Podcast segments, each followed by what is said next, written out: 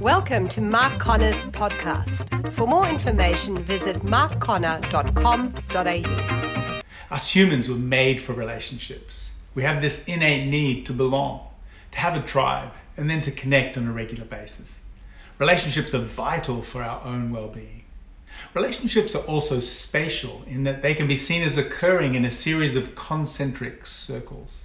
In the outer circle, we have our acquaintances, the hundreds, if not thousands, of people we will interact with during our lifetime.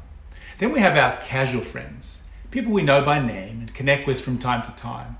These are our neighbors, work associates, classmates, family members, or friends. Then the next inner circle are our close friends. These are people we spend more time with and with whom we have a lot in common. We enjoy their company and we make an effort to hang out with them. Then in the smaller circle is our one or two best friends. How do you find a best friend? Well, it starts with choosing to be friendly and making lots of acquaintances. The more people we meet with and interact in different settings, the more opportunities we have to make some close friends. Of course, it's an inexact science and often an awkward process, but as we invest time and effort in our relationships with other people, good friendships usually emerge. Relationships change over time and in different seasons and circumstances. What's your current relational constellation? Who's where and why? Are there some changes that need to be made or simply acknowledged? Are there some friendships that need your attention right now or a greater degree of your time and energy? All relationships need to be nurtured. Another insight into relationships is that the degree of openness determines the degree of closeness in any friendship or relationship. I once had a lunch with a friend a few years back, and as we sat down, I asked him how he was going. He said, Awesome.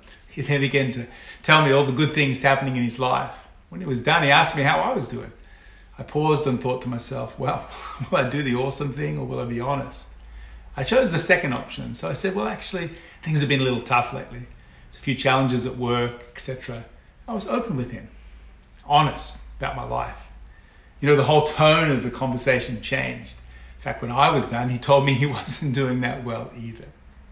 Openness encourages openness. Authenticity and vulnerability are essential in building close friendships. This is not easy, especially in a world that values image and having it all together. Have you got a safe friend who asks you how you're doing?